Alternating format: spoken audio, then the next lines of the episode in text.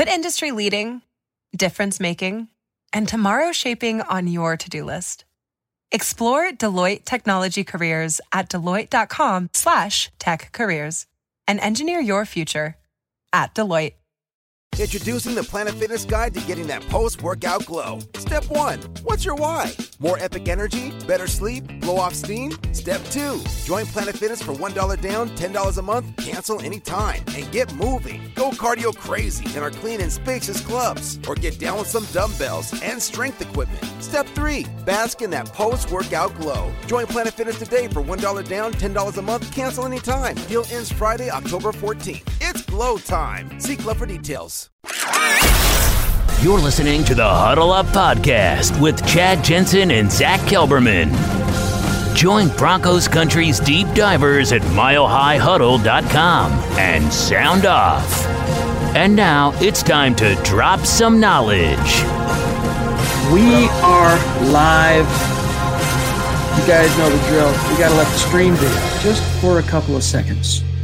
Welcome in, everybody, to the Huddle Up podcast, presented as always by Mile High Huddle, powered by Overtime Media. I'm your host, Chad Jensen. With me, as always, my partner in crime. You know him, you love him. He is Zach Kelberman, the author of Kelberman's Corner, his weekly installment, his mailbag. When we get a little bit closer to the actual football season and training camp, it'll probably be a bi weekly installment. But his latest column, his latest mailbag, hit the internet today. And I want to go through it. Zach, you were actually replying to one of our super chat superstars, Glenn Hauser. So we're going to go through that five most overrated Broncos. Yeah, you know, I love it because we were going, we had a list of underrated Broncos talking about Garett Bolles and the players that should have been underrated on that list instead of Garett Bolles. And then Glenn made a comment, okay, next question should be about the five most overrated. And it was like a light bulb went off. Ding and I just I knew I had to make that into a story. So uh, hopefully you guys, I'm gonna know I'm gonna catch some blowback for the players that I have on there, but I'm sticking to it, Chad. I have conviction, and I'll I'll defend it until uh, my last breath. Let's do it. Let's do it now. Of course, today is that time of the week where we take a peek inside the Mile High mailbag because we are your football priest, and each and every week we're here to offer you the absolution and answers to your burning Broncos questions. We can't wait to see what's on your guys' mind. We'll get to the stream, we'll get to any super chats here in just a second. First, though, I wanted to. What is it showing? Is it showing the? It's what's it doing? Hold on one second. I got to reload this page. Bear with me one second. I wanted to be able to show it. There it is. All right. Let me do the share screen. Oh, that's not it. Hold on one second. Bear with me one sec, guys. I want to show you the article. We'll go through each name. And Zach can defend it. I think they're all fair selections here, and an argument can be made for each one. So let me go through it here. Kelberman's Corner, five most overrated Broncos. Let me pause this video so it doesn't get in our way. All right. First and foremost, in reply to Glenn Hauser, I don't know if he's in the stream yet. I haven't checked, but appreciate you, you list KJ Hamler. And I'm mm-hmm. just going to read the first line here. Taking my contrarian hat off. I did and still kind of do question his second round selection. Hamler makes the unenvi- unenviable cut here, though through little fault of his own. So explain, expand a little bit on why you think perhaps KJ Hamler is a little overrated. Well, it's not really his fault. It's more, I'm not blaming Broncos country, the entirety of Broncos country, but Broncos fans think he's the next, uh, right off the bat, the next Tyreek Hill, the next DeSean Jackson, when he's an inch shorter than both of them. He doesn't have good as hands as both those receivers. He has a lot of work to do at the next level. He has to expand his route tree. He has to beat press coverage. He has to learn to work through the slot. He has to even learn, as Tom McMahon said, Chad, to take punts at the NFL level. He is not this ready-made day one superstar like Broncos fans are making him out to be. So that's why I consider him overrated. And also from a personnel standpoint, he's joining a receiving corps that has Jerry Jeudy and Courtland Sutton. Fans are expecting him to come off and just have 100 yards a game, make all these big catches. He's going to be a decoy or a situational player a lot of the time for his rookie season. I, I would anticipate Hamler being a bigger factor, Chad, in 2021 than he is this season.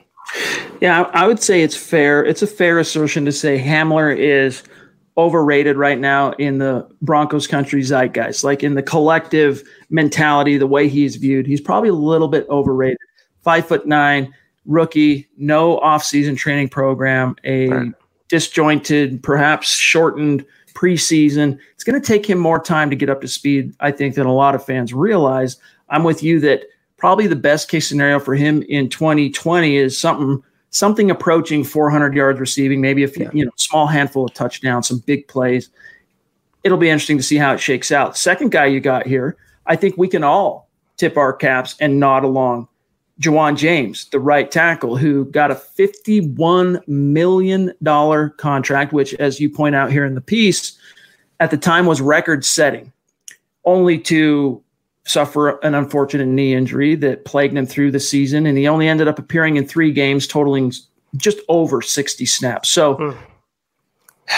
how overrated is he? I mean, at this point, he, he kind of feels like a lemon, though he has a chance if he stays healthy. It is an even year. You know, he's injured in odd right. years, healthy in even years. If he can stay healthy, and maybe start earning back some of that money that he's he's gotten from the Broncos, then maybe he can balance those scales back to, you know, fairly rated.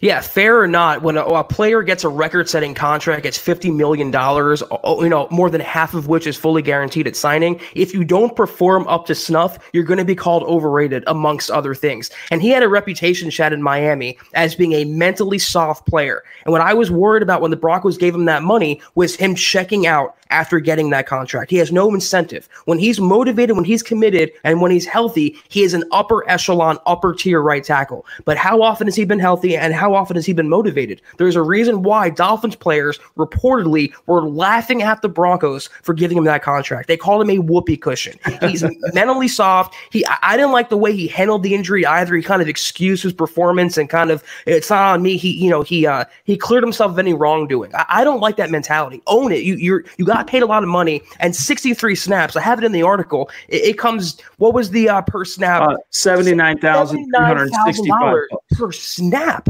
Per snap. I'm sorry. He's overrated from that aspect alone. When you get that money, injured or not, motivated or not, you have to find a way to perform. So I agree. I don't think any Broncos fan can dispute the fact that Ja'Wuan James has to start justifying his money and his status with the team. Only because we've wasted so much oxygen. I wouldn't say wasted. We've expended so much oxygen talking about Garett Bolles. Let's just mention that he's on the list and I'll nod along and go to number four, which is Nick Vannett. Now, I just want to read this first line because you say this seems like a random name to toss in, but hear me out. What's your what's your uh, position on Nick Vannett being overrated? Well, I mean, he has this reputation of being an all-world blocker. Yet, in three games last year for the Seahawks, before they traded him unceremoniously, by the way, to the Steelers, he had a 25.1 pass blocking grade.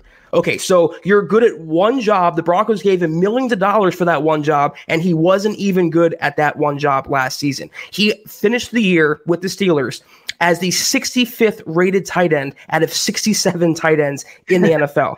I mean, eh, the Broncos had 10,000 tight ends on the roster. I, yeah. I, don't like his contract. I don't like the player. I just think for his reputation and what he's known for, he's a little overrated in that department because he, do, he does have some slip ups. He does have some mistakes. He's not a perfect blocker, and the Broncos signed him to be that perfect blocker. I, I didn't understand the move then, and I definitely don't understand it now. If a player's rating is informed by the money he makes, then by all means, Nick Vannett is overrated. He's he's overpaid. This was one of those moves back in March that when it happened, you and I, we weren't orange colored glasses guys. We were like, listen, no. this a weird move, especially when you consider the logjam the Broncos have at tight end. So many unanswered questions in terms of you know the litany of former decent draft picks the team had invested in the position. Then you go out and spend this money on Nick Vannett, who you know, solid, but as this lays out quite, quite clearly, unspectacular. So I'm I'm with you on that. And then lastly, you got Melvin Gordon, which I just noticed a typo. Um, Melvin Gordon, though, Zach, which overpaid, overrated, very synonymous. But go with explain your take on on Melvin. It's just it's just stats and facts. I mean, Gordon has averaged four yards a carry in his career, whereas Phillip Lindsay averages four point nine yards a carry. Melvin Gordon has fourteen fumbles. Lindsay's never fumbled. Uh, Melvin Gordon's appeared in just one 16 game season in his career. Lindsay completed a full 16 game season in 2019. I, I just you sign a rival player and you're pissing off your incumbent in the meantime. Not paying him, uh, kicking him down the depth chart, really getting him angry and kind of taking away some of that Broncos luster away from your homegrown stud, your incumbent, the guy who's been nothing but blood, sweat, and tears in Denver for the past couple seasons. I, I didn't, I don't even think he's that good of a running back, Chad. I mean, he's good, but is he Christian McCaffrey? Is he Ezekiel Elliott? Is he some of these? Was he Todd Gurley in his prime? He was never that player. He's coming off a holdout shortened season. He he wasn't from the tape I watched last year. He wasn't that impressive, and you gave him sixteen million dollars. 13.5 million guaranteed when you have Phillip Lindsay making $750,000 this season. God help John Elway if Phillip Lindsay making that money outshines the league's seventh highest paid rusher for 2020. And you know what? It's entirely possible, if not probable. So he's a he's a former first round pick. He was the 15th overall pick back in 2015 out of Wisconsin. And even though technically he only has 1,000 yard season, rushing season, I think it's fair to say he has two because in his second year, he came three yards shy of 1,000 yards. So 997 yards in 2016, 2017, 1,100 yards rushing, those were his two peak years, in my opinion. He scored 18 touchdowns over that period. But Zach, 3.9 yards per carry. Now, that's over those two years. Career, he's barely at four yards per carry. Now, keep in mind, this is on a Chargers offense by which the interior of that offensive, I mean, the whole offensive line was a constant shuffling due to the injury bug. They they went through a lot of problems, failed draft picks not panning out. Forrest Lamp, I'm trying. To who was the other one? Dan Feeney. I might get that one wrong, but just a lot of uh, snafus up front. That might have had something to do with his lackluster numbers. But then on the other hand, Zach, what exactly has Phillip Lindsay been running behind for the last two right. years? Not exactly a, collection of five all pros up front. With a worse quarterback, too. Yes, yeah, very. I mean, at least Melvin Gordon had quarterback consistency, right. which is very helpful in terms of taking pressure off of a running back. So I'm with you that I'm not. I'm listen. I'm not here to trash Melvin Gordon. I'm not telling Broncos fans he's a bad player or a, a below average running back, but he definitely is overrated. If again we are informing rating by how much they're paid. Melvin Gordon is he worth 16 million dollars? I hope he is, but I just don't see it based on the player we saw last year on tape and just looking at his stats. Meanwhile, you got Phillip Lindsay, who just in comparison, let me let me just pull up a quick comparison here. Okay. Phillip Lindsay's been in the league now two years, and he's carried the ball, oh, just over 400 times, about 450 times. His career average is almost a full yard more than Melvin Gordon, 4.9, running behind this patchwork offensive line that we know has existed with uh, who's who of quarterback musical chairs which is why again we we go what in the Sam Hill was the thought process behind the Broncos?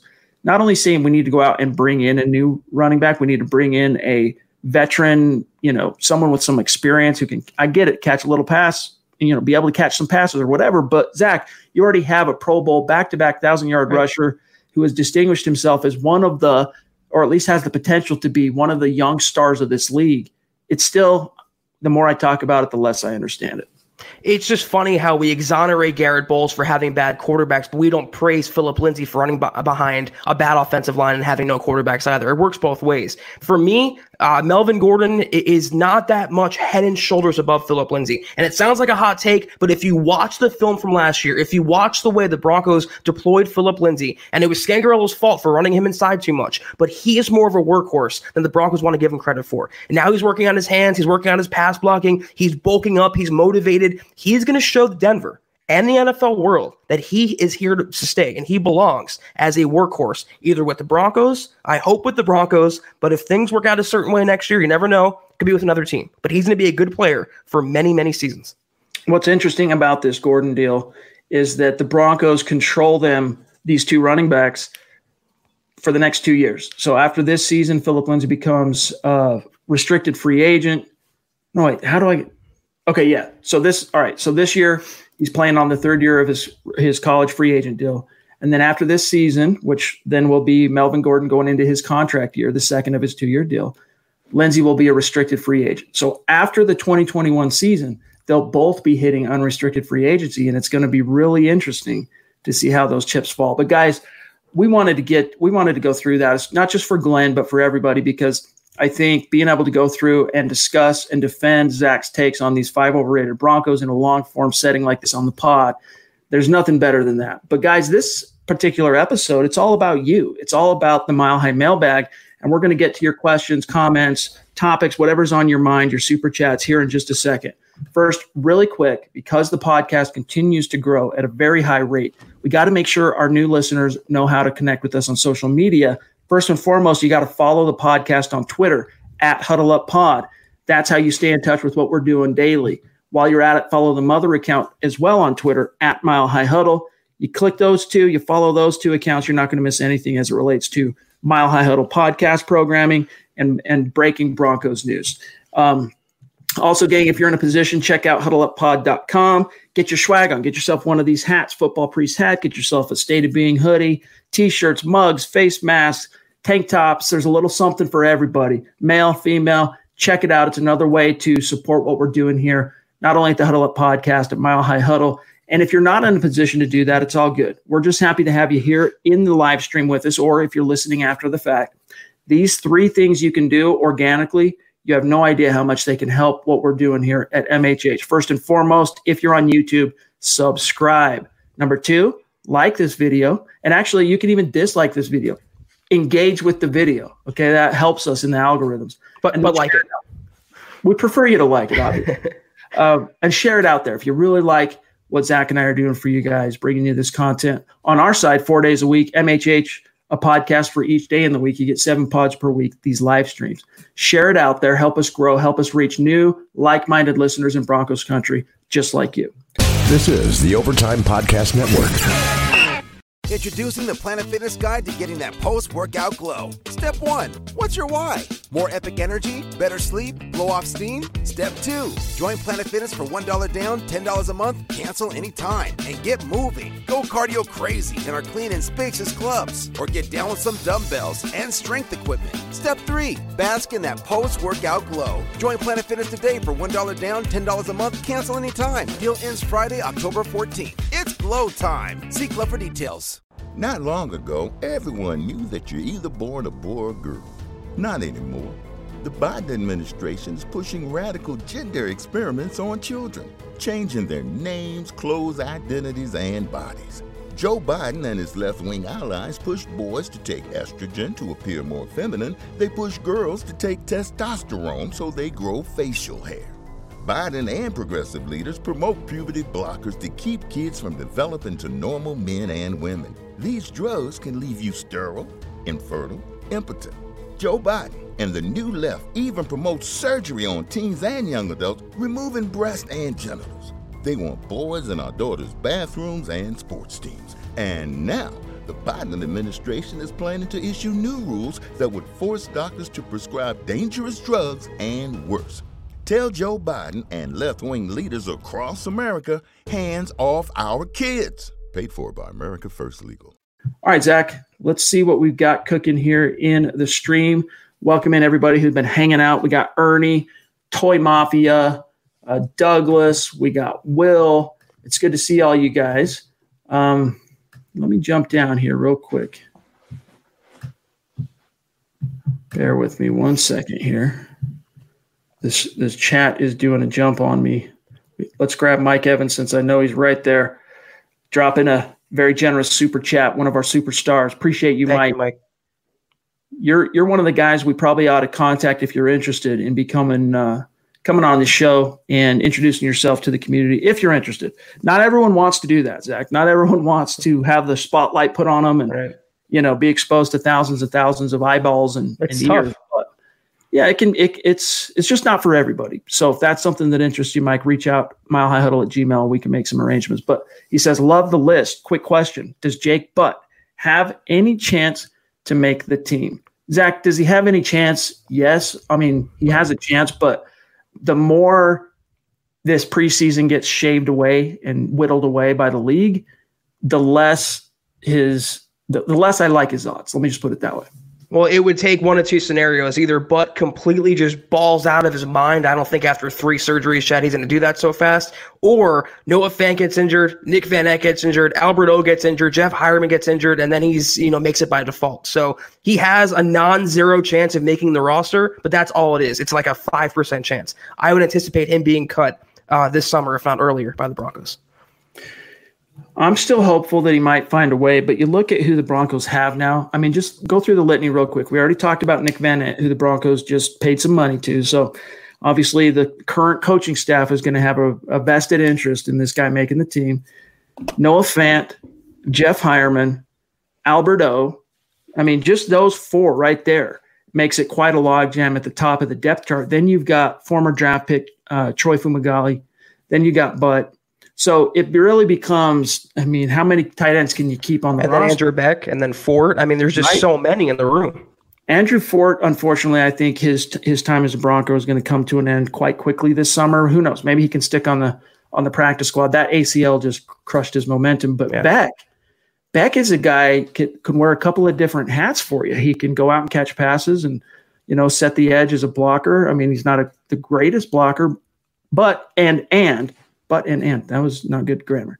He can lead block like Andy Janovich, right? He can yeah. he can ISO block as a fullback. That's not something that Pat Shurmur utilizes much, except for in short yardage situations. But in those short yardage key situations, you want to have a utility guy like like Andrew Beck who can come in and do multiple things for you.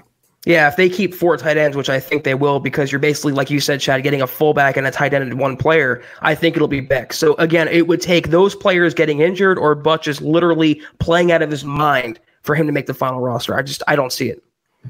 Uh, Kenneth wants to know on YouTube. He always has really good questions.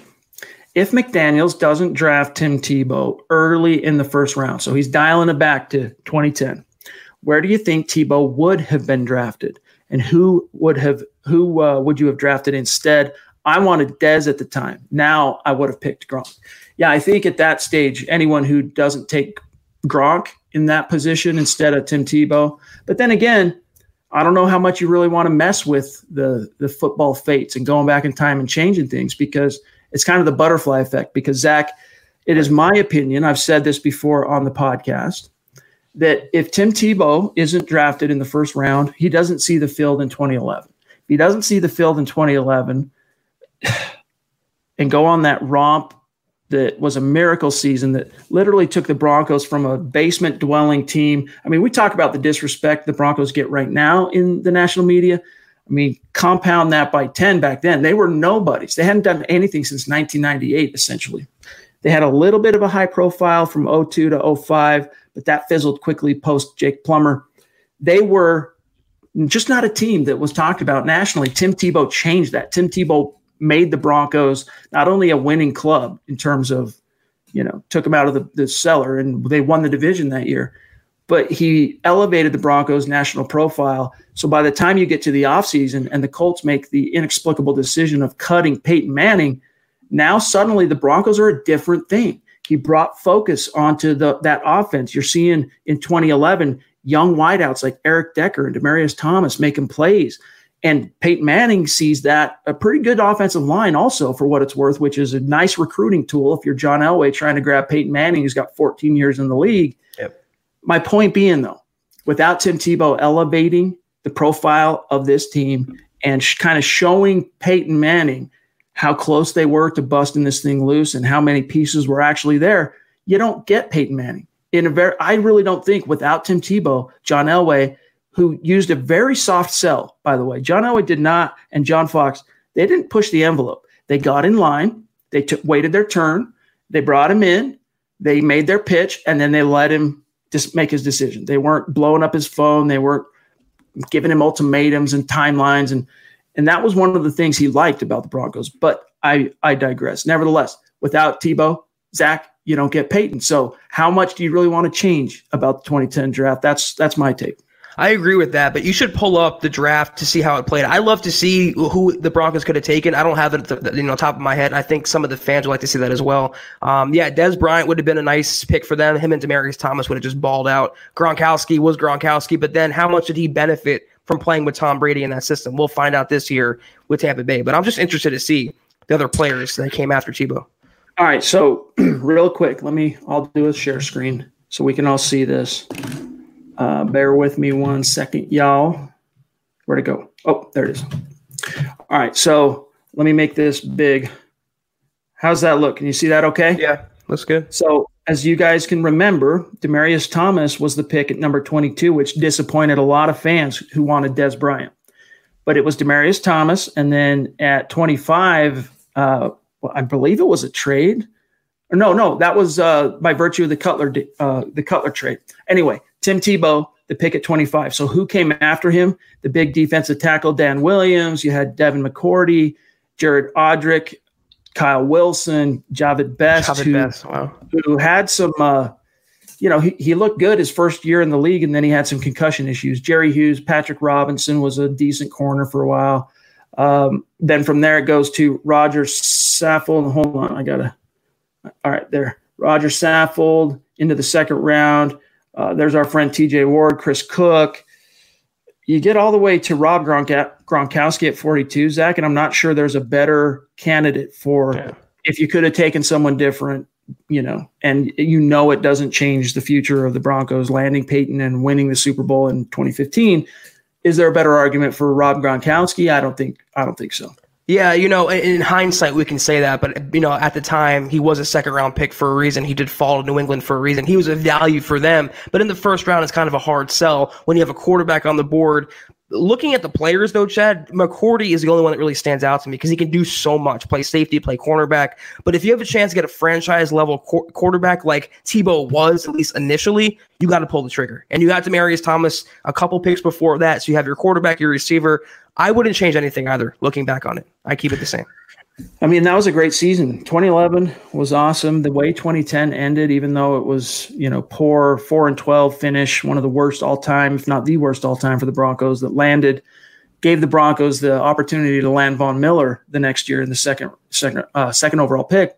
Yeah. Without that strong finish or optimistic finish to 2010, maybe fans aren't quite clamoring it the way they did for John Fox to bench Kyle he gives us the best chance to win Orton in 2011, and the rest is history. But to answer uh, the second part of Kenneth's question, though, where would have Tim Tebow landed?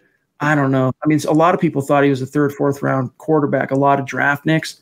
I know that McDaniels was very much worried that the that the uh, Patriots were going to take him, so they didn't want to wait and risk it, which is one of the reasons they they made the pick where they did. Yeah, I a quarterback needy team again in hindsight probably taking him, but he was billed as at least a second round pick, not a first round pick. All right, let's see what we got here. Uh, Greg Smith, we don't want to ignore our great audience on Facebook. What's up, Greg? It's good to see you, my friend. Chad and Zach, right off the bat, 10 to 15 players to cut before training camp. Who's actually on the bubble? Thanks for getting this. I almost forgot the main topic of our freaking podcast here tonight. Thank you, Greg. Uh, diehard Broncos fan, hashtag, hashtag Las Vegas, Nevada. Very cool. All right. So for those of you who missed it, let me let me pull up the tweet here from Adam Schefter. Uh, Adam Schefter broke the news on uh, Thursday afternoon. Quote, in an effort to combat the word that shall go unmentioned, NFL teams are likely to bring fewer than the regular 90 players they originally or ordinarily, excuse me, bring to training camp per league sources. One source is predicting that player that teams will only bring 80 players, another 75, but no one is expecting 90. Then he says more coming up on ESPN. So, Zach, translation for those of you who missed it, because the preseason has been cut in half to two games. Hopefully, well, I mean, we'll see whether or not that sticks. I've heard rumblings that they might end up even getting pared down to one game. We'll see. But because there's less games to go around, less opportunities for players to see the field, and because of the word that should go unnamed, I don't know how much that really factors into this, to be honest with you. I think it's more about sample size and opportunity. But the, the Broncos, who are sitting at the 90 man limit basically right now, there's a good chance that by July 28th, if the veracity of this report turns out to be good, they got to cut or they're going to cut to, upwards of 10 to 15 players. So getting back to uh, Greg's question, who is likely to get that phone call, Zach. That sorry, we got to cut you loose. Uh, the only notable guy I can think of that would be a semi surprise would be Jeff Heuerman. Other than that, though, Chad, at this early in the process, before training camp and before the preseason, obviously before the regular season, it's going to be the bottom of the barrel type players. It, it's going to be like the Hunter Watts. It's going to be like the uh, you know, the Zamari Mannings, the Trinity Bensons, those kind of types, you know, the, the Joel Heath types, the guys who really have no chance of making the roster. So if they cut them now, maybe they can latch on with other team elsewhere. But they're not going to cut anyone notable. I think most of the roster from from one to, you know, 60, 65 is pretty secure. But it's those last 15 players or so that are going to get cut anyway later on in summer that will get cut now. It's just expediting the inevitable. This is the Overtime Podcast Network. Introducing the Planet Fitness Guide to getting that post workout glow. Step one What's your why? More epic energy? Better sleep? Blow off steam? Step two Join Planet Fitness for $1 down, $10 a month, cancel anytime, and get moving. Go cardio crazy in our clean and spacious clubs, or get down with some dumbbells and strength equipment. Step three Bask in that post workout glow. Join Planet Fitness today for $1 down, $10 a month, cancel anytime. Deal ends Friday, October 14th. It's glow time. See Club for details. Not long ago, everyone knew that you're either born a boy or girl. Not anymore. The Biden administration is pushing radical gender experiments on children, changing their names, clothes, identities, and bodies. Joe Biden and his left wing allies push boys to take estrogen to appear more feminine. They push girls to take testosterone so they grow facial hair. Biden and progressive leaders promote puberty blockers to keep kids from developing to normal men and women. These drugs can leave you sterile, infertile, impotent. Joe Biden and the new left even promote surgery on teens and young adults, removing breast and genitals. They want boys in our daughters' bathrooms and sports teams. And now, the Biden administration is planning to issue new rules that would force doctors to prescribe dangerous drugs and worse. Tell Joe Biden and left wing leaders across America hands off our kids. Paid for by America First Legal. And there's maybe one or two of those guys that are gonna that would end up getting cut in this possibility um, that might have had a chance to, if given the opportunity to show what they've got, maybe either work their way up a depth chart, potentially make the roster, or at least buy for a practice squad spot. But some of the names I think just to just to give you guys some some meat to sink your teeth into. You got Riley. Uh, we just I just grabbed his name. What's his name? Riley. Neal. Riley Neal. Thank you. Uh, you've got safety. I don't know PJ Locke. You might want to keep him around because he's he's got a little bit of NFL experience. Um, let me look here. Just What's names that jump name? out. Uh, mm, Kendall Hinton. I think they're going to want to try and keep him around uh, Jonathan Harris. You know, there's just the the guys that are that make up basically the last 10 to 15 guys on the roster. Austin Fort, as interesting as he was before he suffered his knee injury last summer. Again, going back to the log jam the Broncos have there, uh, how much of an opportunity is he really going to get to show what he's got? You got two long snappers that are currently on the roster, and Jacob Bobenmoyer and Wes Farnsworth. One of those guys is almost certainly yeah. to get the cut if this is what ends up happening. Um, there's a few names here. Let me see. Trey Crawford's a linebacker, an edge rusher, rush linebacker. Uh, Jeremy Cox is a way down the depth chart running back. I mean, it's it's those type of names. So you can go to denverbroncos.com, look at the roster, and I think your own. I mean, it'll be self-evident to most of you who are likely to get that phone call. So that's really how it affects the Broncos. Kyle Peko too. The Broncos love cutting that guy. He, every other day, he's on the practice squad, he's on the street, he's on the active roster. Uh, he doesn't have much of a future in Denver, unfortunately. So I think he'll he'll be getting the axe relatively soon as well. Again, I wish I knew who Facebook user is. Again, if you're watching this right now from the Mile High Huddle uh, super fan Facebook group, you have to give uh, Facebook permission through StreamYard to show your profile. So whoever you are, we appreciate the kind words, my friend. Yeah. Uh, that's a PSA for those of you. A lot of people watch from from the Facebook group.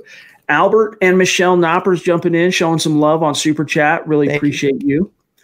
They say, keep up the great work. Love the podcast from Washington. Lacey from Washington, D.C. Maybe D.C. Maybe it's or a typo. State. I don't know. But any, either way, Albert, I know exactly who you are. We're we're friends on uh, Facebook, if I'm not mistaken. So really appreciate your support, my brother, and uh, your your Mrs. Michelle there. We appreciate you guys. Um, let me see here. Here we go. Mundungus Creevy. Okay, so a different Gordon question was his signing. This is on YouTube. A slap in the face of Lindsay because they don't think he can catch, or is it a slap in the face of oh Mark Langley hashtag? You got a burner account because he can't stop holding. No, it's it's more of an indictment on Lindsay. I mean, yeah. that's just the way it is. It was it's saying to Lindsay, we don't think you can. It's one of two things: either we don't think you can be the bell count in this offense, in the Pat Shurmur offense, or you don't bring enough to the table as a receiver. We feel like we need to go overpay somebody to bring that element to our backfield when you're stacked to the gills with receiver talent. You still feel, I'm, I get it. It was before the draft. You, they didn't know exactly how their board would shake out, but they knew they were going into that draft with wide receiver at the top of the list. So they knew they were going to come away with something that they could hang their hats on, Zach. So again, we could we could talk about this particular subject till we're blue in the face. And it, again, it's one of those things where the more I talk about it, the less I really understand it. I, tell you, it's not a slap in the face, too, and that's Royce Freeman. I keep getting this argument that the Broncos signed Melvin Gordon to upgrade on Freeman, not Lindsay. That's not the case. The Broncos don't care about Royce Freeman. He's a jack. He's a middle of the road, middle of the pack type running back. He's a two down running back at most. It, it, they didn't sign him to replace Royce Freeman. They wanted to do that. They could have drafted a guy for a tenth of the cost. It was an indictment and a slap in the face to Phillip Lindsay because Elway it showed his hand and admitted he doesn't believe Phillip Lindsay is a workhorse three down running back. That is the basic bottom line with that addition. Which blows my mind because, especially 2018, but 2019 as well, without Phillip Lindsay, my gosh, can you how imagine how, how bad? I'll forget. Yeah, I mean, it was bad already, but he carried the offense. And I've had some people try to pick a bone with me on that assertion, but how? If you don't think Phillip Lindsay carried the offense at least in 2018, I can see how you could pick nits about 2019 because you know he wasn't quite as explosive. He wasn't quite as many. Uh, there weren't quite as many you know big plays and, and highlight reel type stuff. But still, he carried the offense the last two years, and now he's being the the feeling he has is that he's being kind of pushed to the side, but that's not how he rolls. He's not a curl up and die type of cat. He's a guy that is going to stand up and fight back. So uh, KP jumping in, showing love on Super Chat. Appreciate you, Thank bro. You, Kevin. What is Nick Vannett's contract? What does it entail? I mean, can, uh, can we cut him if he doesn't make the roster and not get hit over the head in dead cap? You're the pros. Hashtag Florida strong. All right, I'll pull it up real quick. Vannett contract over the cap. We always, was, I always use it over the. It was five point eight in total, but it was negligible. Uh, this cap charge for this year. All right, so here's his cap. So his base salary. All right, so I'll just tell you right now, if he's cut pre June first, there'd be twenty five, excuse me, two point five million in dead cap. If he's a post June first cut, that would be shaved down to one point six million. So they could save five hundred on the five hundred k on the cap if he doesn't make the roster this year. However, they would lose they would have they'd carry basically 1.6 million in dead cap this year and then next year 875k in dead money. So it's enough that the coaches are going to be very loath even if he's just terrible in camp and preseason. They're going to be loath to rip that band-aid off but it's not quite enough to completely remove it as a possibility if other dudes are just clearly outshining him Exactly, yeah. Uh, but, you know, they signed him to be a blocker, though, so that would lead me to believe they, they're focused on improving their running game, and he's a sixth offensive lineman, in other words. So I, would be surprised if the Broncos cut him, but he's not uncuttable. They can definitely get away with it if they wanted to. All right, let me see what else we got here. We got Buff Fanatics in the stream. Good to see you on Twitter. They do a great job covering the Bills and their community over there. Uh, shout out to Zeus who's going to be on the show as the third installment of our Superstars series here next Wednesday. He's going to join us. We'll probably try and work out so that Wednesdays can be at least for the month of July these uh, superstar shows. So Stu, we've we've talked. He's going to be on the show next Wednesday, and he's showing some love come on down from MHH Mount Rushmore as he does in each and every stream where he's present, showing some love. So, Stu, we appreciate you. And we're looking forward to talking to you and finding out your backstory, how you became yeah. a Broncos fan, what you do, how you view some of the key issues this team is facing heading into 2020. It's going to be a gas. Stu the God. I can't wait for it. Zeus McPeak. Then we also have the Queen of MHH showing love. Anytime she's in the stream, she's she's showing some love on Super Chat. Appreciate you, Christy. Yeah. She said, "Thanks, my guys." Thank you. Appreciate you. Um, all right, I want to make sure I'm not skipping anyone here. Here's Eclipse showing love out in Philadelphia. Appreciate you, my friend. Happy Thursday, Priest and Broncos country. Could we get to see Gordon line up in the slot against Chris Harris Jr.? Who wins? Can't wait to see. Hashtag state of being. State of being, indeed. You exemplify that. You're one of our awesome listeners that really do exemplify the hashtag state of being. But Melvin Gordon lining up in the slot, I think you'll see it here and there. Going up against Chris Harris Jr., who would you take in that particular matchup, Zach? I hate to say it, but Chris Harris Jr., he's still a good tackler. And, you know, I didn't see that same elusiveness or tackle breaking ability on film from Melvin Gordon last year. He can still surprise. I'd be surprised, though, if it wasn't Phillip Lindsay being moved in the slot. If he can learn to catch passes and they trust him, he can make more happen in the open field and put the moves on Chris Harris Jr. But Chris Harris Jr. is still a good tackler. So if Melvin Gordon runs right into him, I'm going to take CHJ in that scenario. All right, let's grab Terry up in Canada who, like Eclipse Stormborn, is proving, like KP, like Stu, for example, none of the superstars that I'm aware of so far that we've mentioned here on the show tonight live in Denver, proving the Broncos country is not a geographic location. It is a state of being.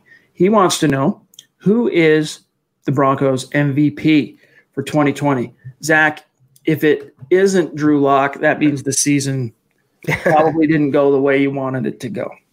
It's going to be Locker, I think Von Miller, if he has a Von classic type year, maybe even a 20 sack kind of year, MVP type year. But yeah, if the Broncos make the playoffs, it's because of Drew Lock. And if they make the playoffs, Lock is the MVP. There's no doubt about it.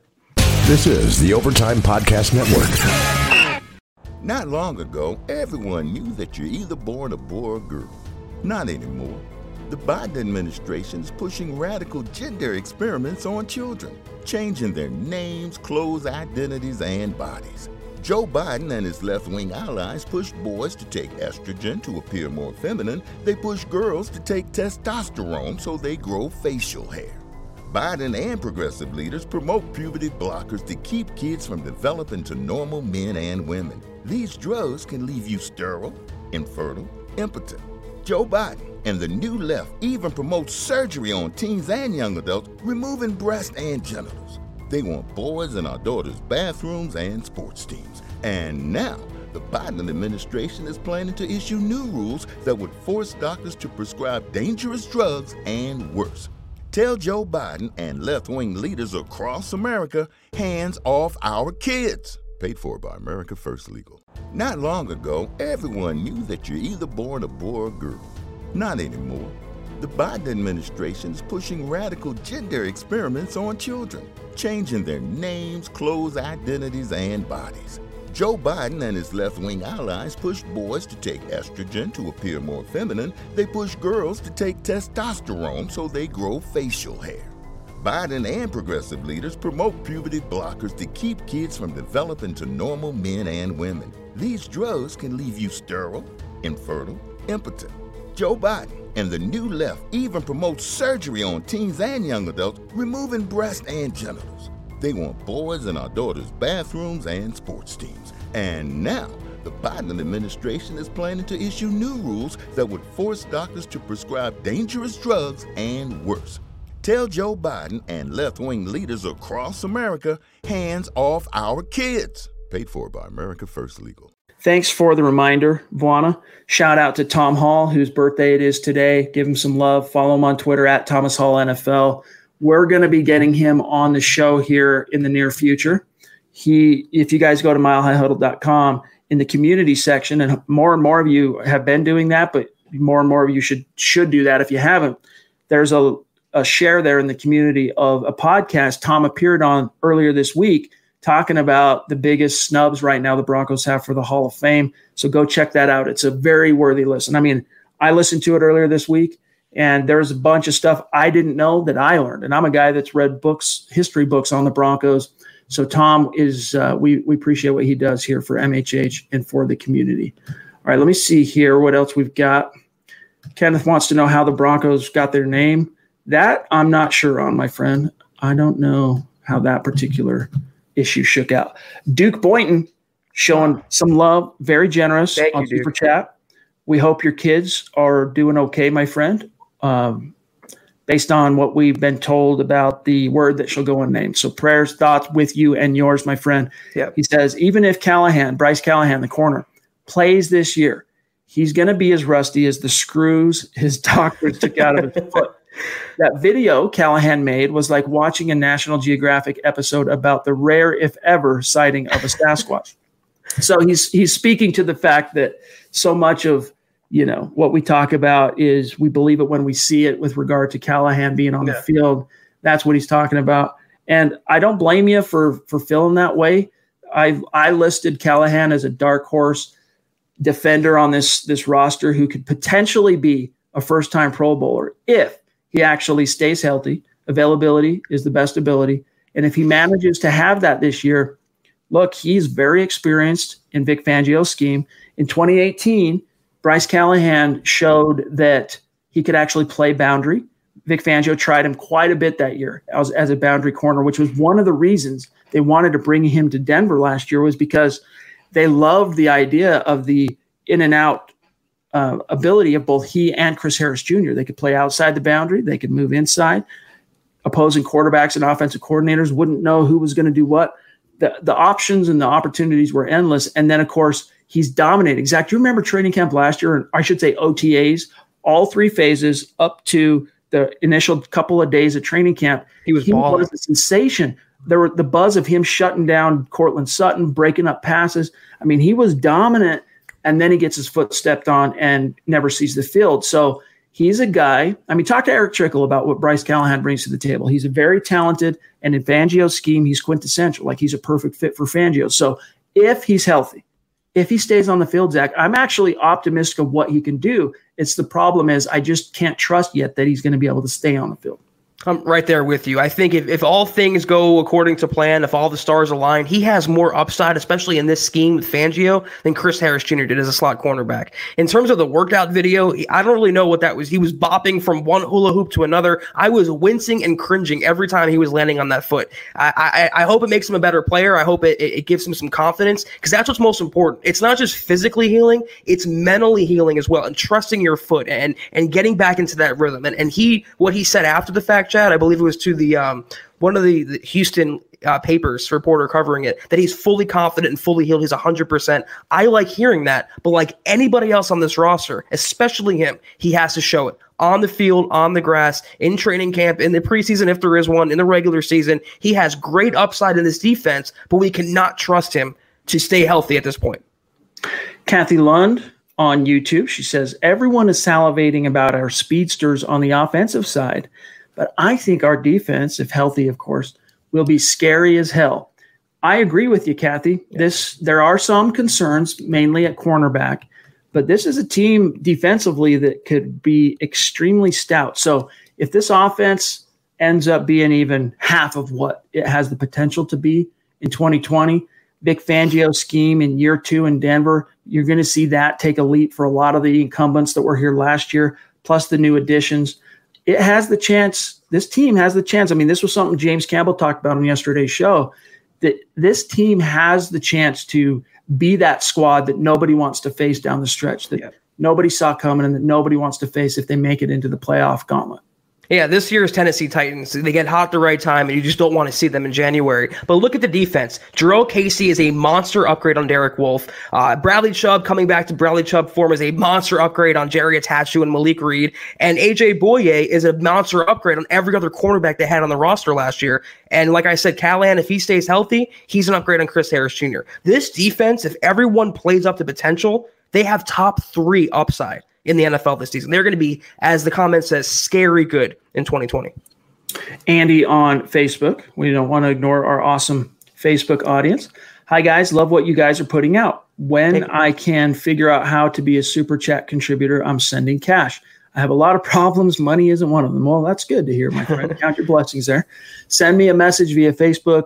Show me how I can contribute. Much love. Thanks, Zach and Chad. Fan forever. Uh, Andy, the it's really simple, man. You got to go open up YouTube, search Mile High Huddle, find the channel, subscribe, and then from there, instead of watching these live streams when we go live on Facebook, you watch it on YouTube. And then while you're live in the chat stream, there's two options when you comment. One includes either just a regular comment, or the second is you can include a super chat. That's how it's done. So, translation again, boiling it down, follow on YouTube, and the rest will take care of itself, my friend. Appreciate you. But don't feel like you have to do that, my friend. We just like having you in the stream, contributing to the conversation. Here we got Dave, Cali Dave, showing out one of our superstars. It's good to see you. Again, you, see what I'm talking about here. Hashtag baby, state of being. He says, back from vacation, I think Gordon is underestimating this battle that's coming to him. Hashtag Colorado kid, too tough. He's he might you might be right, Dave, but at the same time, as sensitive as Gordon is about his contract, maybe he is seeing a couple of turns down the road what awaits him because Phillip Lindsay is no stranger to him. He's faced him twice a year. He's watched from the sideline every time Phillip Lindsay's been on the field against the Chargers. So he knows what awaits him, Zach. It's going to be really fun to see how it shakes out. Especially because he was cut in part because the Chargers have Austin Ekeler. And who does Austin Ekeler remind you of? Phillip Lindsay. So he's walking into a similar situation with a competitor that has a different set of skills. And you know what? Melvin Gordon, you can say what you want about him, but he's wherever right now. He'd rather argue with radio personalities than get on the field with Drew Lock. And where's Phillip Lindsay right now? Catching passes in local parks in Denver with Drew Lock. That's a difference to me. So he underestimates him, Gordon to Lindsay. He's in for a rude awakening this season. Dude, I can't believe we're already at 45 minutes. Does it feel yeah, like we've it, been it flew today? I was thinking that. Unbelievable. All right. So, since we are entering the home stretch of tonight's podcast, let me just jump down here and see what is. Here we go from James. Honest question, Zach. Would you rather the Broncos have used a top 100 pick on a running back or signed Gordon? The only running back who could pass pro well, run routes, and catch was LSU's Clyde Edwards Helaire, in my opinion, who ended up going to the freaking Chiefs of all teams, he ends up going to the Chiefs. But um, Zach, you answer, and then I'll I'll riff off of that. Neither. I, I mean, I, I, think the Broncos were in a better position with Phillip Lindsay being the guy. And yeah, you could have upgraded on Royce Freeman, but you could have drafted a guy in the middle rounds to pass protect or to catch balls out of the backfield. It didn't have to be an either or scenario. I understand what the Broncos are going for. They want a guy who could do everything, but Lindsay is, is way more of a workhorse, and you can teach the traits like catching passes. At pass pro, it, it might be Lindsay's weak suit, but Devontae Booker w- worked in that role for many years very well, and very effectively. You can find running backs who can come in and pass protect. It doesn't have to be a top 100 pick or $16 million for Melvin Gordon. I understand if look, Pat Shurmur played it down uh, just you know three four weeks ago, saying, "Look, I wasn't pounding the table for any for the Broncos to go sign Melvin Gordon." He played it down, downplayed, but I think he was a lot more involved in that than he's letting on.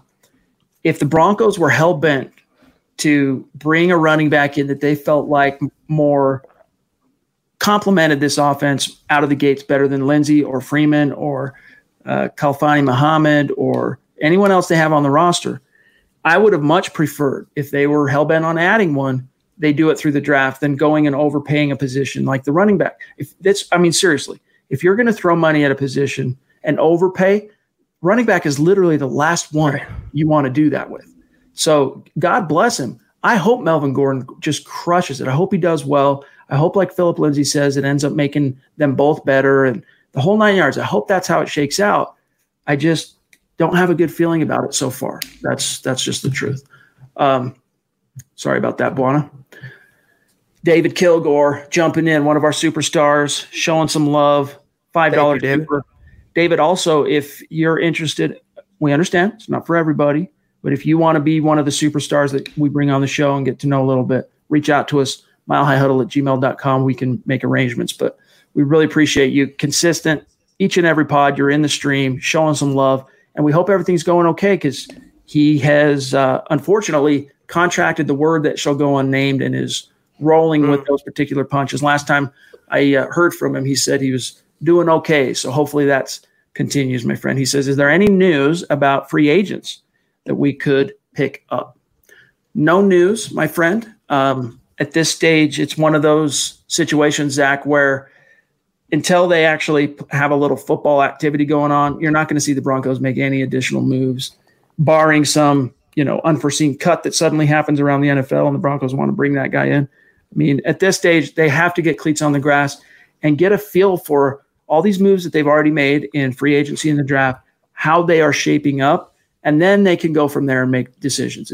They're in a holding pattern right now everyone, the entire NFL. Same for the Cam, save for the Cam Newton signings. It's going to be rare until we get to training camp. And teams are also concerned, Chad, about the revenue, about the salary cap, the implications from the issue right now. They don't want to really spend on players if they don't have to. So teams are guarding their money and their salary cap like gold. That could change and probably will change when the summer rolls around and uh, and teams are conducting practices. But for now, uh, the, the talent that's on the market, like Jadeveon is still there. Everson Griffen's still there. I mean, these are good players, but teams can't bring them bring them in for physicals. They don't want to dole out money right now. It's just, as you said perfectly, a holding pattern. Yes, indeed. It's one of I mean, it's literally one of the worst times to be an unrestricted free agent. Like even Justin Simmons, one of the factors that could be contributing to the lack of a deal, we got the deadline coming up July 15th. If the Broncos don't get him extended to a multi-year deal, he he'll have to play 2020 on the franchise tag.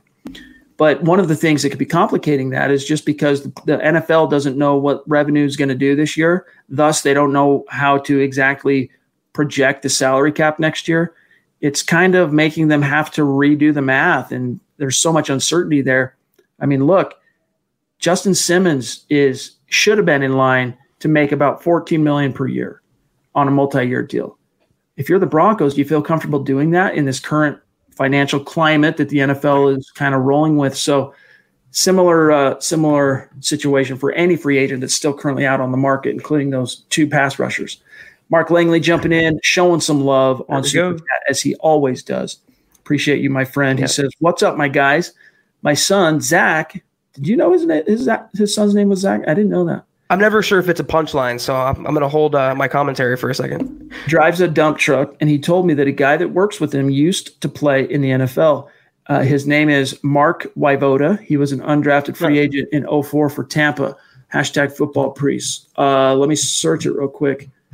Yeah, I guess it wasn't a joke. Yeah, so defensive lineman, six foot two, played at Idaho State.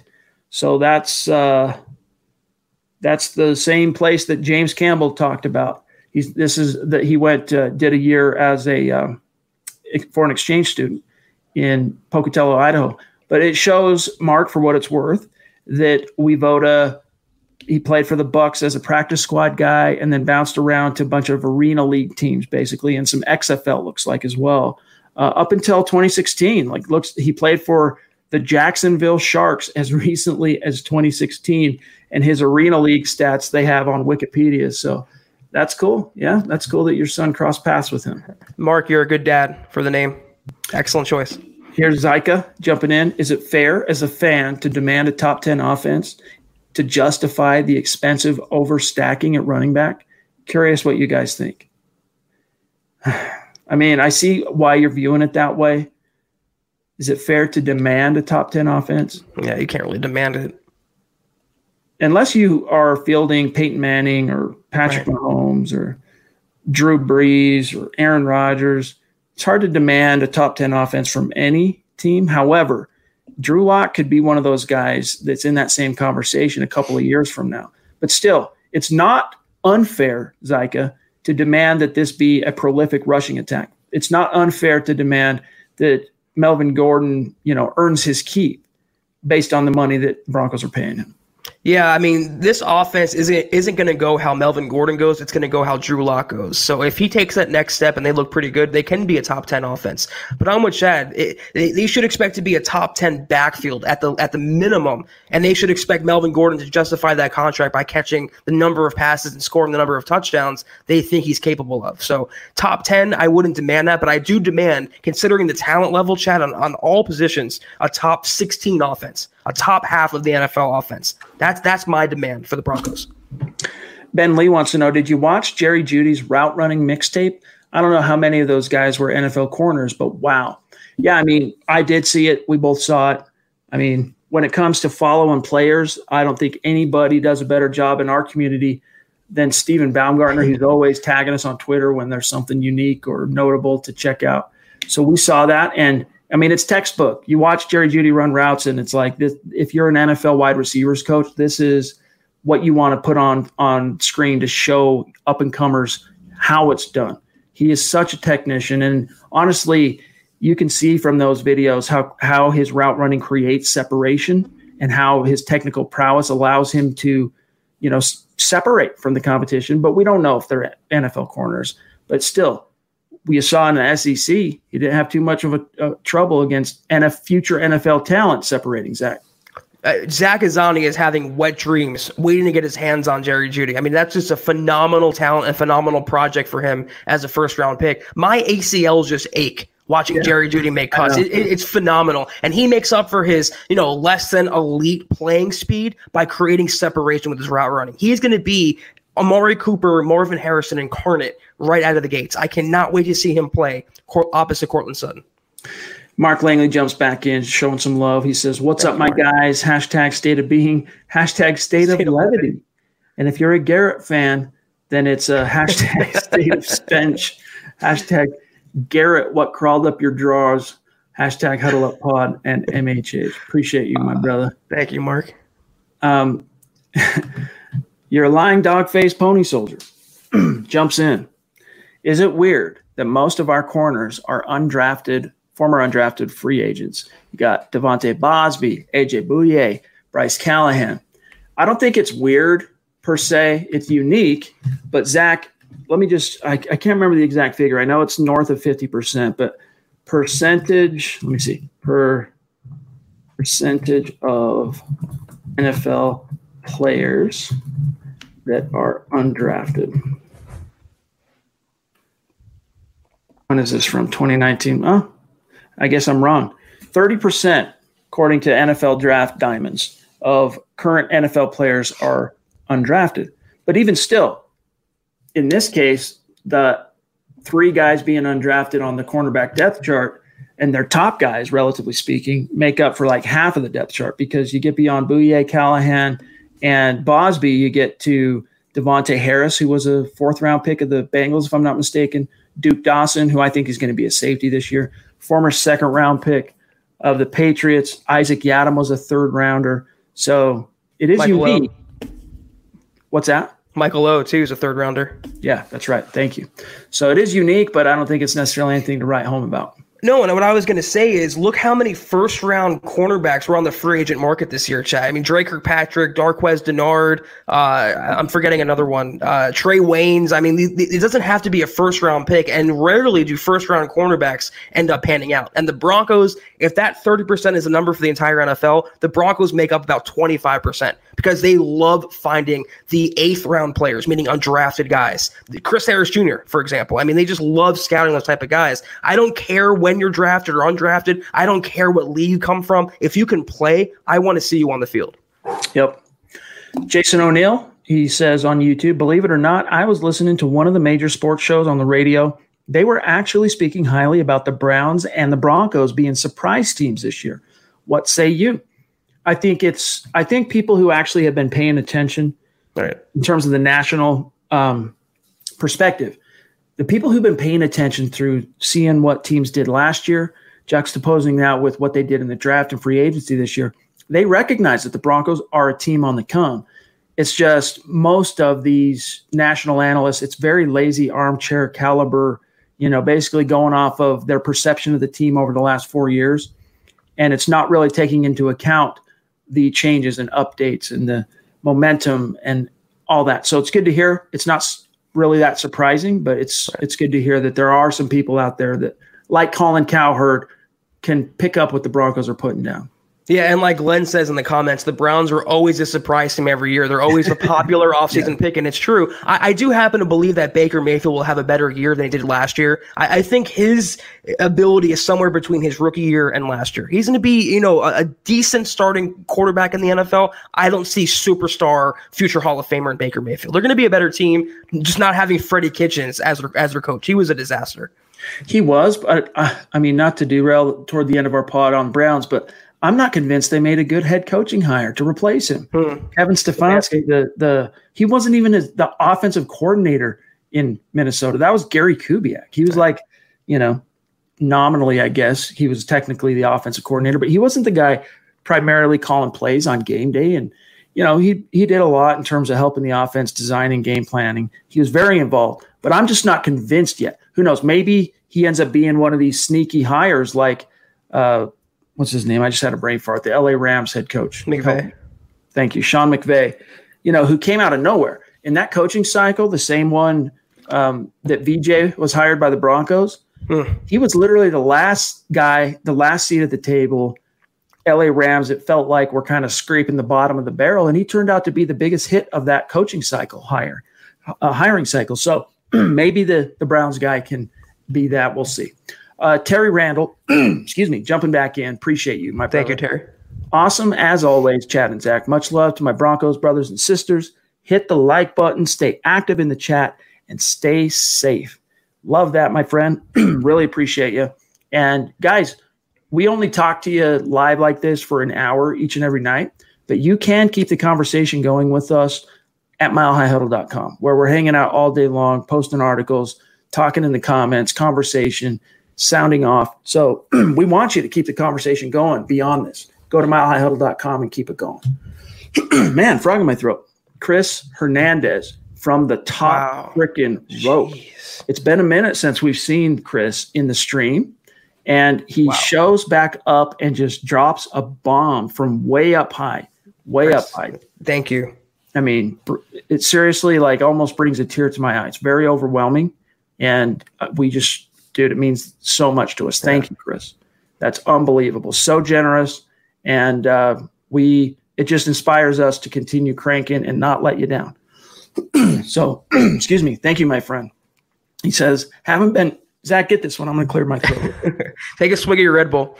Haven't been on lately, but always listening. Had to dip in to show some super chat love. Nine and six record prediction as the floor. Go Broncos. Hashtag. Click those little thumbs up. And once again, Chris, thank you so so much. It, it, blows us away your generosity. And yeah, I agree with you, Chad. I agree that that nine and seven I, that you're trying to say should be the floor. It should be the expectation, not the goal. They shouldn't want to hit nine and seven. They should go into the season thinking we are going to hit nine and seven at the minimum. The Pat Bowlen standard should apply to the Broncos this year. It's championship or nothing. An eight and eight, you know, season, nine and seven season, no playoffs. That is a failure.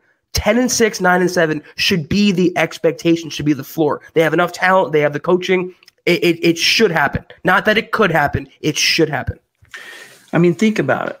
The Broncos had three wins going into week 13 of the season. That was with a former Super Bowl 50, or excuse, excuse me, former Super Bowl MVP in Joe Flacco, a band aid starter in between who at least won one game. And then you get Drew Lock, who won four out of five games as a starter and really gave this team a shot in the arm and momentum. So I think nine and seven, I said it on Twitter a little while back. a lot of people got, even Broncos fans got kind of their panties in a wad over it that maybe I'm setting the bar a little too high. But nine and seven should be the floor of expectation for this team. That's how talented and loaded they are. I mean, Vic Fangio, Pat Shurmur, um, Mike Shula, these are not chump coaches. This is this is the time where this group of coaches, with how stacked this roster is on both sides of the ball, this is where they really need to show their worth, show show their metal, and I think they will, Zach. Yeah, it's uh, with the collection of talent they have on, on defense alone. Then you consider who they have they've added on offense this year. Then you consider Drew Lock and his potential. With the schedule they have being lighter, with everything else, with Vic Fangio having another year with his system, you know, pandemic or not, nine and seven should be the floor. And I think all Broncos fans should embrace that. So when they go 10 and 6, we can say, we're not surprised. It's what we expected all along. All right. We do not want to leave any of our superstars out in the cold. So let me, since we are over an hour, I think we got two or three stacked up here, and we'll grab these and then we'll hop on out for tonight. Glenn Hauser, bona fide superstar, like Chris Hernandez. Again, I think almost all of our superstars who have checked in tonight, Chris, I'm not positive where you're at, actually, now that I think about it, but still, hashtag state of being, not located in Denver. He says, with guys practicing the offense in the playbook, how do players justify not being in Denver and participating? That's, the word that shall go unmentioned. I think a lot gets written off to that and chalked up like, what are we supposed to do? You know, we got a we got a situation on our hands that is unprecedented. But I mean, like a guy like Melvin Gordon, he should he should have made it more of a point to get out and participate in these, especially as one of the new guys on the block, Zach. And his contract. He's the seventh highest paid running back in the NFL. Why aren't you with your new teammates? And you can talk about the issue or not. It's not a far flight from LA to Denver. Eh, he can hop on a plane. He can get in a car. He has plenty of money where he can hire someone to drive him. He has plenty of money to keep himself isolated enough and protected enough to come to Denver and get on the field or at least the grass with your quarterback and the guy that you're competing with at running back at Phillip Lindsay. So no excuse to justify it. It comes down to want to. And like I wrote in my column, Chad, Melvin Gordon has more want to to argue on Twitter than he does to be in Denver right now. All right. Here's from Mile High Truth jumping in uh, with a super. Really appreciate you, Thank my you. friend. He says, "What skills does Lloyd Cushenberry bring to our O line?" Well, first and foremost, he's very smart, football IQ off the charts. He's long, he's strong. Two words that you want to hear for your center, and he, you know, I think. Well, let me just pull this up real quick. Hold on one second. He also comes from a pro style system in LSU. So so let me just read some of these pros real quick, Zach. This is quick from uh, Eric Finding Broncos scouting report before the draft. So this was published, you know, a couple weeks, a month, maybe even before the draft. Pros for Lloyd Cushenberry: good strength throughout his body. Length is outstanding for an NFL center. Strikes first 99.9% of the time as a run blocker, which is key. Can drop his butt and shut down power rushers. Smooth and controlled when climbing to the second level. High football IQ that is constantly raved about. His hand placement is elite by NFL standards already. Strong hands to sustain blocks while driving. Uses his frame to block lanes even while engaged. He's got a strong jab to initiate contact that lands right consistently. Smooth when passing off rushers. Strong execution as a double team blocker. Great awareness when it comes to blitzing. Doesn't lose to uh, length rushers, so long rushers. He doesn't lose to those guys because he is also long. Really good recovery technique. As far as his cons, it's a much shorter list than his pros. His feet can get heavy the longer the rep goes. He sometimes struggles to move bigger defenders when they anchor. He will give up positioning while recovering at times, will struggle with rushers crossing his face, sometimes lets rushers get the outside shoulder, et cetera, et cetera. So there's a few minor and honestly things he needs to work on. But for the most part, he's a ready made plug and play straight from college into the starting lineup guy all of his cons too are coachable. Those were not, you know, irreparable, uh, you know, bad qualities that he brings to the table. And who does he have to coach him, Chad? Mike Munchak. You yep. you can't call for a better placement for someone like Lloyd Cushenberry, who I mentioned came from LSU. That's not some mid Atlantic school. It's not some D2 school. That's a major powerhouse program. And he was a star for them. So he's going to come in right away to Denver. He's going to be rusty at times. He's going to be look like a rookie at times. He's going to probably allow some pressure, maybe a few sacks. But for the long term, he has more upside than Connor McGovern, more upside than Matt Paradis. And I think this is oh, finally, yeah. finally the center, Chad, the Broncos keep around for more than a couple seasons. That's what's so crazy is Matt Paradis was a Pro Bowl caliber center, probably one of the better centers in the history of the Broncos. And you're right, Lloyd Cushenberry, day one, has more upside potential than Matt Paradis. Now, Sebastian is a very passionate fan, very engaged. He reaches out to me on Twitter sometimes daily to, to find out what's the latest with the NFL season. He wants to know when the NFL will officially say that the season's happening. They already have, my friend. They already have said that it's happening. July 28th, training camp is starting on time. All NFL teams are on that uh, that square. That's happening. Mm. So don't uh, don't fret. We just don't know exactly how it's going to shake out with fans quite yet. I seriously wouldn't be up at night worrying about it. It's going to happen. KP jumping back in. Appreciate you, bro. Thank you. He says, since we drafted Alberto, should we cut Nick Vannett, Heuerman, and Butt because Beck can do the blocking at tight end? No. I mean, Vannett, I want to see what he can do because you just paid him. Now you're 1.6 million in the hole if you cut him in terms of dead money. I want to see what he can do. I want to see if he can fit the vision that this someone was pounding the table for him. I don't know if it was Wade Harman, the tight ends coach. I don't know if it was Pat Shurmur. Someone like them in that coaching staff, some Nick Vannett. So I want to see if he fits in, you know, and we'll see. But with Albert O, you've got a really athletic, talk about a ceiling. This guy's up there, maybe not quite to that level of Noah Fant, but comparable, even though he's a fourth round pick. Should you cut Vannett, Heuerman, and Butt?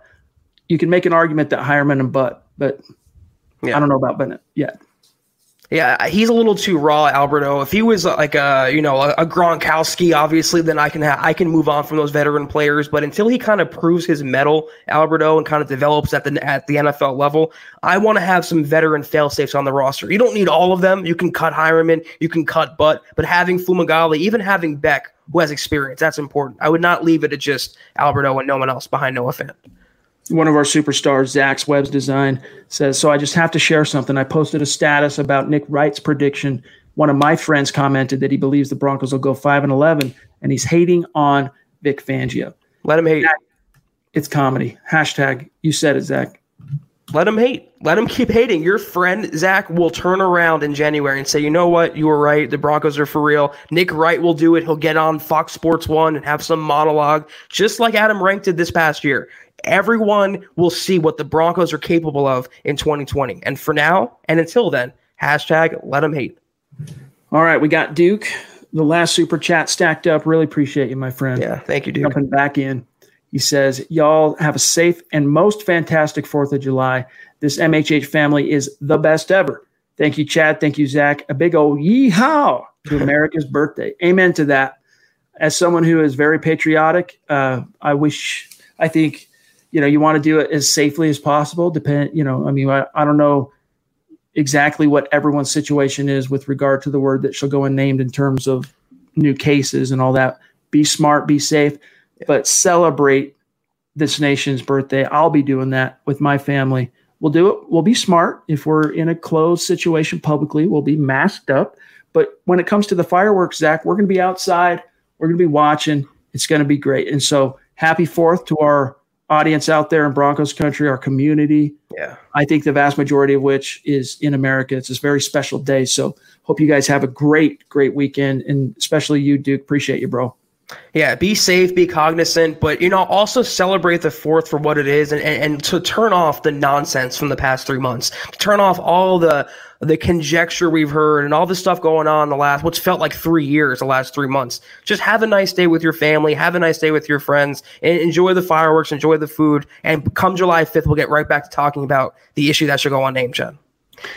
Amen to that. And we got one 11th hour super Wow, chat at the buzzer. Reed. Thank and you. it misses. Oh, dude, I said I wasn't. Uh, oh man, I almost. I have it on the tip of my tongue. The name of his his missus, his name of his wife. Damn it.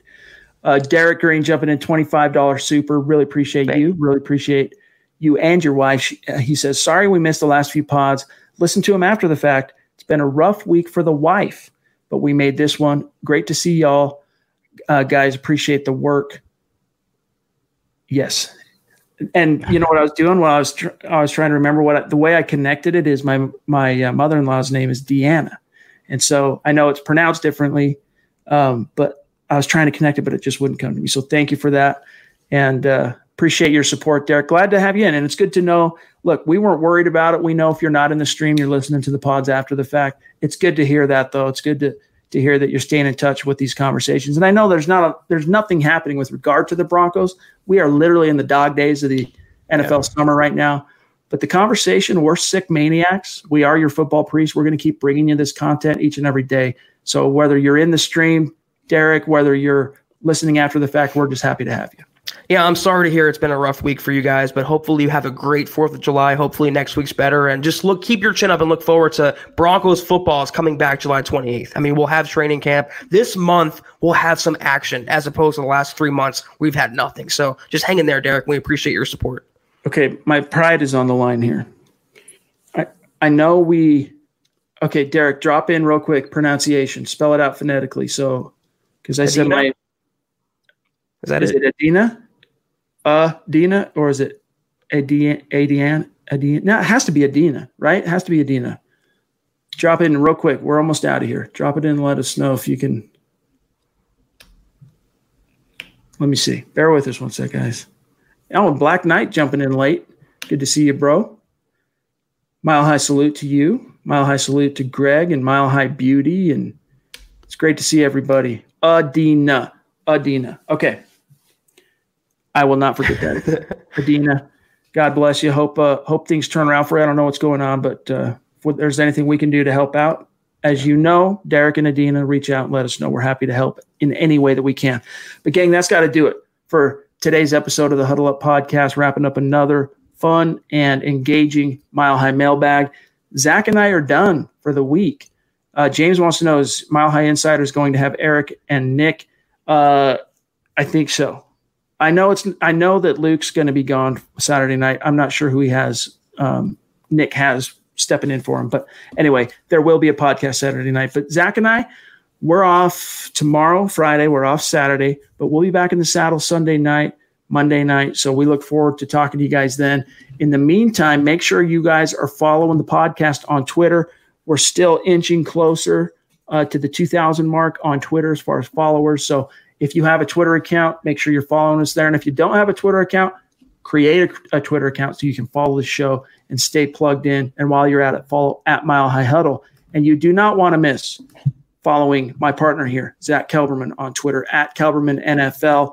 And then you can find me at Chad and Jensen, Buona Beast at John K. That's K A Y M H H.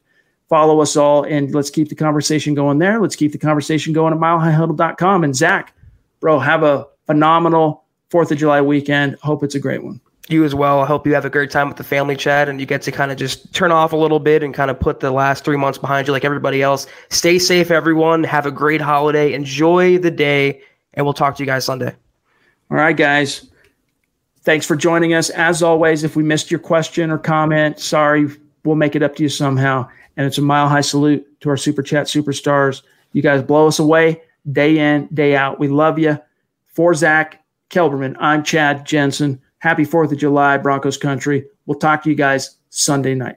You've been listening to the Huddle Up Podcast. Join Broncos Country's deep divers at milehighhuddle.com to keep the conversation going.